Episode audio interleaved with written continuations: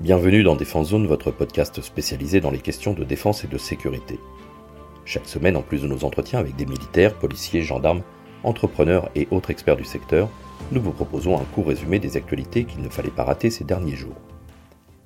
DGA.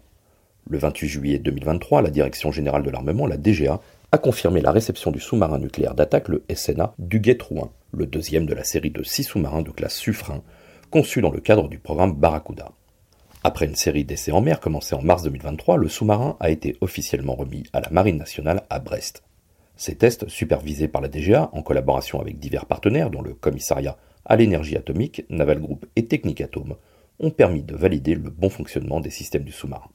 Le renouvellement de la flotte de SNA est en cours, renforçant ainsi la maîtrise maritime de la France en affirmant son statut de puissance navale majeure. Ce type de submersible, plus avancé que son prédécesseur de la classe Ruby, est équipé pour diverses missions, notamment le soutien à la dissuasion, la protection des groupes aéronavals et le recueil de renseignements. Ils peuvent également déployer le missile de croisière naval MDCN pour frapper des cibles terrestres éloignées. Le Duguay-Trouin a subi une série complète d'essais, notamment des tests de stabilité en immersion, des essais de performance à différentes profondeurs et des tests de son système de combat. Ces différentes étapes visaient à confirmer sa capacité à naviguer en toute sécurité et à mettre en œuvre ses armes de manière efficace. Le ministère des Armées a souligné que les SNA de type Suffren représentent une avancée technologique majeure pour la marine grâce à des performances améliorées en termes de vitesse, d'endurance et de polyvalence. Bien que le Duguay-Trouin soit désormais opérationnel, il reste encore des étapes à franchir pour les autres sous-marins du programme Barracuda, dont quatre exemplaires se trouvent à différentes phases de construction.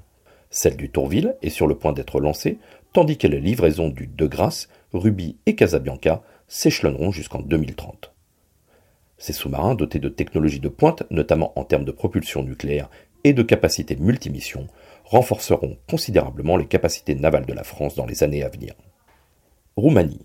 Bucarest intensifie ses efforts pour moderniser sa force aérienne en envisageant l'acquisition de chasseurs multirôles de cinquième génération F-35 Lightning II. Actuellement, l'armée de l'air roumaine opère 17 chasseurs F-16 Fighting Falcon, ayant récemment mis hors service ses MiG-21 soviétiques. De plus, 32 autres F-16 en configuration M6 5.2, achetés à la Norvège pour environ 400 millions de dollars, seront livrés d'ici la fin de l'année. L'intérêt de la Roumanie pour le F-35 a été confirmé en mars 2023, après que le président roumain, Klaus Loanis, ait évoqué cette possibilité en 2022. Le ministre de la Défense nationale, Angel Tilvar, a annoncé que si un contrat est signé en 2024, les livraisons débuteront en 2032. Le ministère de la Défense a récemment soumis une proposition au Parlement pour l'achat de ces 32 chasseurs F-35A pour un coût estimé à 6,5 milliards de dollars. Le Conseil suprême de la défense roumain a souligné l'importance de ces avions dotés de capteurs avancés et de la capacité de communiquer en temps réel pour assurer la souveraineté aérienne de la Roumanie face aux menaces croissantes, notamment de la Russie. Une seconde commande pourrait être envisagée pour équiper un troisième escadron, ce qui impliquerait l'achat de 16 F-35A supplémentaires. L'objectif est de remplacer progressivement les F-16 actuels d'ici le début des années 2030. Angel Tilvar a souligné que cette acquisition renforcerait le statut de la Roumanie en matière de sécurité, en particulier dans la région de la mer Noire. Si le Parlement approuve cette acquisition, un accord avec les États-Unis pourrait être conclu dès 2024, avec une mise en service prévue des premiers F-35A roumains dès 2032. Ukraine. L'armée américaine a confirmé la livraison de plusieurs versions d'intercepteurs de missiles patriotes à l'Ukraine, y compris la variante la plus avancée, le PAC-3 MSE. Cette annonce a été faite lors d'une réunion d'information organisée par le POMS pour le Programme Executive Office Missile and Space de l'armée américaine, où Brian Everstein, rédacteur au Pentagone pour Aviation Week, a partagé des détails sur l'événement. L'Ukraine possède déjà des intercepteurs de missiles Patriot Advanced Capability 3, les PAC-3, et a récemment reçu cinq versions différentes de ces missiles, dont le MIM-104A, introduit en 1981, et le MIM-104D, adopté par l'armée américaine il y a environ 30 ans.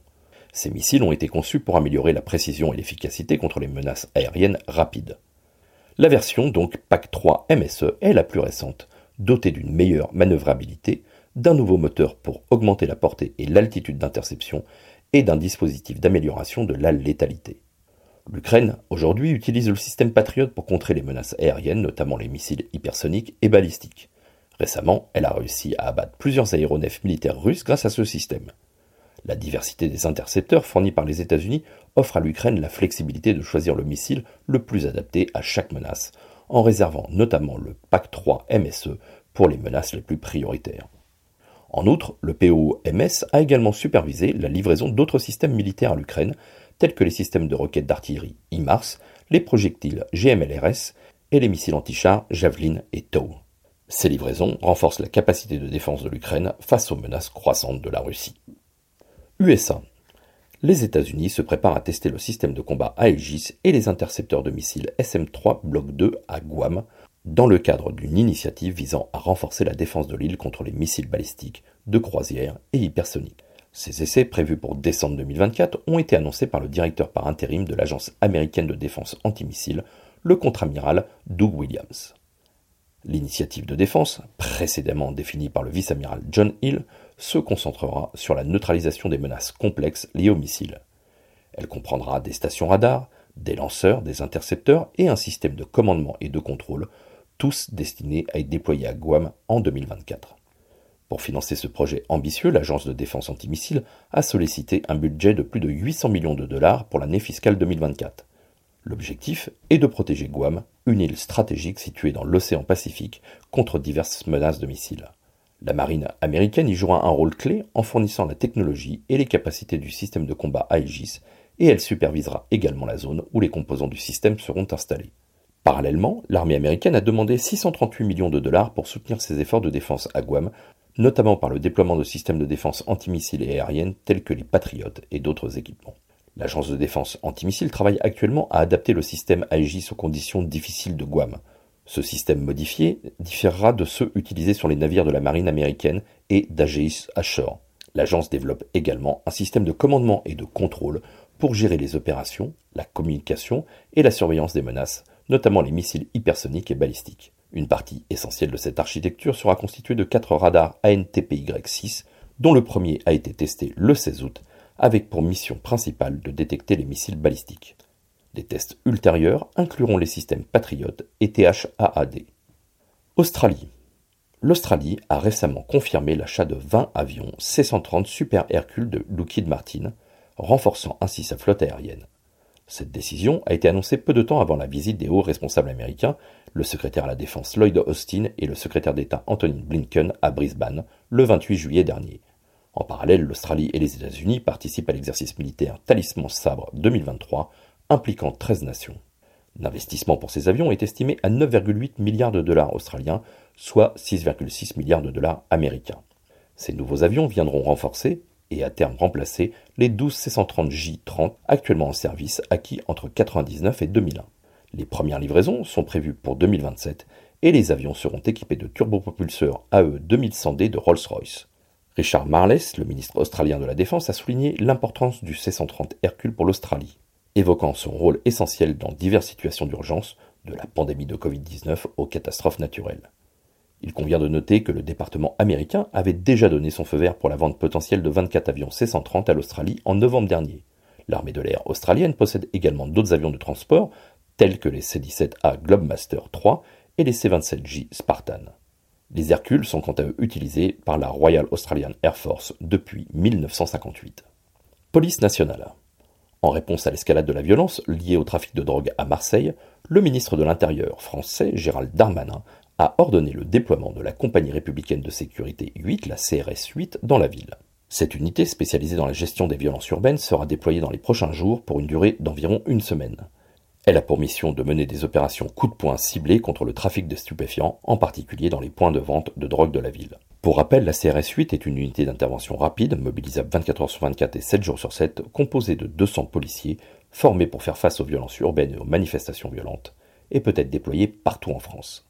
Cette unité a été créée en 2021 à l'initiative de Gérald Darmanin. Ce n'est pas la première fois que la CRS 8 est envoyée à Marseille. Elle avait déjà été déployée dans la ville en février dernier pour lutter contre les violences liées au trafic de stupéfiants dans les quartiers les plus touchés.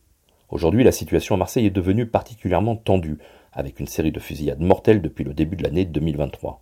Récemment, en seulement 5 jours, 3 personnes ont été tuées par balle dans des règlements de compte liés au trafic de drogue.